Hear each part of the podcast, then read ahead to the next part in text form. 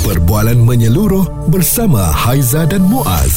Pagi on point, cool 101. Semasa dan Social. Dah cukup cool untuk memenangi voucher bernilai RM1,000 itu yang kami nak berikan tetapi bukan sekarang. Kena standby ya. Dengarkan isyarat memanggil di pagi on point. Jadi pemanggil terpantas dan beritahu kami lokasi bercuti healing favourite anda dan voucher Rip Curl bernilai RM1,000 bakal menjadi milik anda. Alright, dan hari ini juga dalam Kesihatan 101 kita nak bawakan kepada anda mengenai penyakit Parkinson terperangkap dalam jasad sendiri. Ini uh, pengetahuan yang harus kita ambil tahu kerana di Malaysia ni lebih 20,000 rakyat menghidap penyakit Parkinson. Ini statistik pada 2021 mm-hmm. dan Jabatan Statistik Malaysia pada 2018 juga menganggarkan peningkatan pesakit Parkinson ni sebanyak 5 kali ganda dari 20,000 kepada 120,000 pada 2040 akan datang ya. Oh. Ha, jadi ini amat merisaukan kita sebab Parkinson ini adalah sejenis penyakit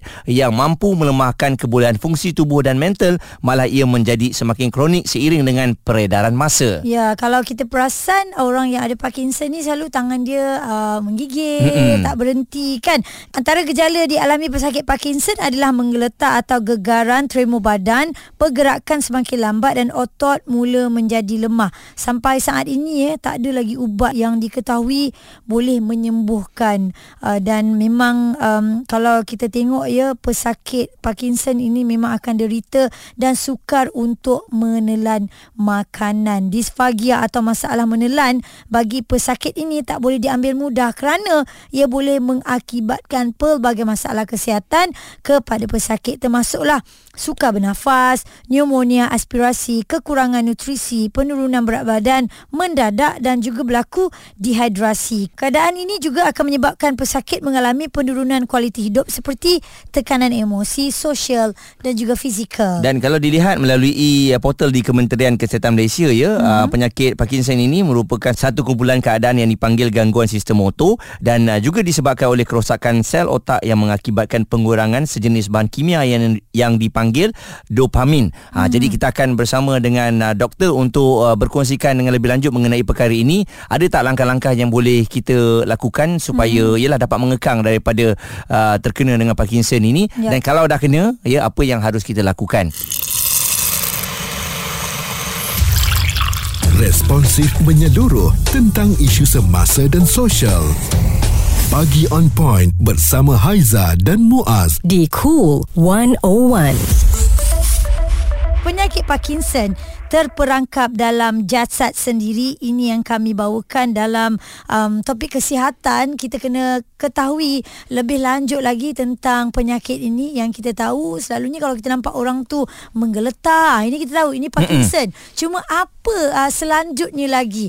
Uh, bagaimana cara untuk mengelakkan? Atau kalau dah terkena tu macam mana cara nak buat dan sebagainya? Adakah juga ianya memang fokus kepada mereka yang dah berumur saja? Uh-huh. Dr. Azmi Abdul Rashid pakar perunding Neurologi Hospital Pakar KPJ Damansara bersama dengan kita. Doktor, ulasan ringkas mungkin mengenai kesedaran terhadap penyakit Parkinson di negara kita ni. Uh, memula kita sebut tentang penyakit Parkinson ya. Uh-huh. Uh, penyakit Parkinson ni adalah satu penyakit saraf lah. Yeah. Uh, penyakit itu berasal daripada uh, masalah otak. Uh-huh yang menyebabkan seseorang itu sukar bergerak secara normal uh, disebabkan oleh kerosakan pada sel-sel otak mm-hmm pada bahagian satu bahagian tu nama dia substantia nigra. Okey. Apa yang berlaku, kerosakan pada sel otak di bahagian itu menyebabkan kekurangan satu kimia lah ataupun neurotransmitter dopamin. Mm-hmm. Bila dopamin itu kurang, dia menyebabkan pergerakan yang sukar, yang perlahan dan benda tu berlaku secara perlahan.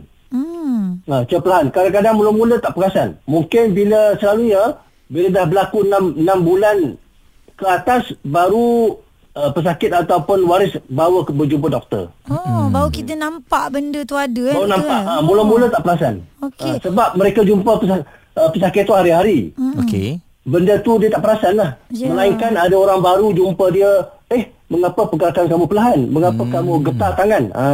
Hmm. Hmm. Kalau dari segi usia pula doktor, berapa agaknya? Seawal umur berapa yang boleh mengalami Parkinson ni? Okey. Uh, selalunya dalam pengalaman saya uh, penyakit Parkinson ni uh, pada uh, pesakit umur 60 ke 70 tahun. itu yang anggaran lah 60 ke 70 eh. Hmm, kalau uh, lebih awal? Saya, ada ada. Saya pernah juga pesakit yang yang saya berjumpa seawal 40-an. Okey. Oh, okey. Hmm. Ah, awal 40-an itu jarang balang berlaku tapi boleh berlaku. Doktor, dari segi tanda-tanda awal yang mungkin boleh digambarkan ya supaya kita ni pun ambil tahulah mengenai mereka yang berpotensi untuk mengalami Parkinson ini, uh, kejap lagi doktor akan kongsikan bersama dengan kita.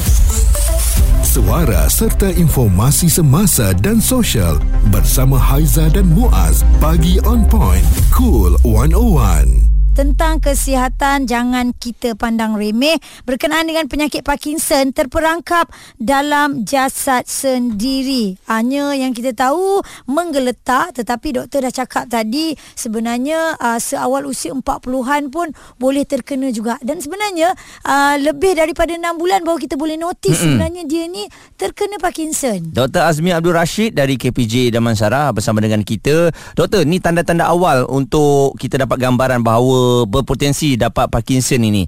Mungkin doktor boleh kongsikan bersama kami. Uh, antara tanda-tanda awal ialah uh, tangan bergetar ataupun uh, medical tremor lah. Mm-hmm. Uh, uh, tapi kena pasti ya, tak semua getaran tu disebabkan oleh Parkinson. Ada penyakit-penyakit lain uh yang menyebabkan uh, tangan getar. So bila jumpa doktor, doktor akan pastikan uh, tangan getar tu disebabkan oleh Parkinson ataupun penyakit-penyakit dia, dia lain. Dia punya getaran tu berterusan tak berhenti ke ataupun berhenti-berhenti doktor? dia ada ada masa dia bila dia berhen, bila dia berjalan tu nampak getaran tu. Ah, okey. Okey. Mm-hmm. Ataupun masa dia tak buat kerja uh, getaran tu nampak. Hmm. Wala- walaupun ah. bergetar slow ataupun laju itu itu boleh dikategorikan Parkinson? Ah dia ada ada uh, kriteria untuk untuk getaran tu. Mm-hmm. So as a doctor kita kena kena pastilah uh, getaran tu jenis apalah. Hmm. Okey. Okey tanda-tanda lain ialah pergerakan yang perlahan. Maknanya Dulu dia dia boleh jalan uh, jogging cepat, hmm. dia boleh jalan cepat, boleh kerja cepat tiba-tiba kan uh, bukan tiba-tiba bukan tiba-tiba,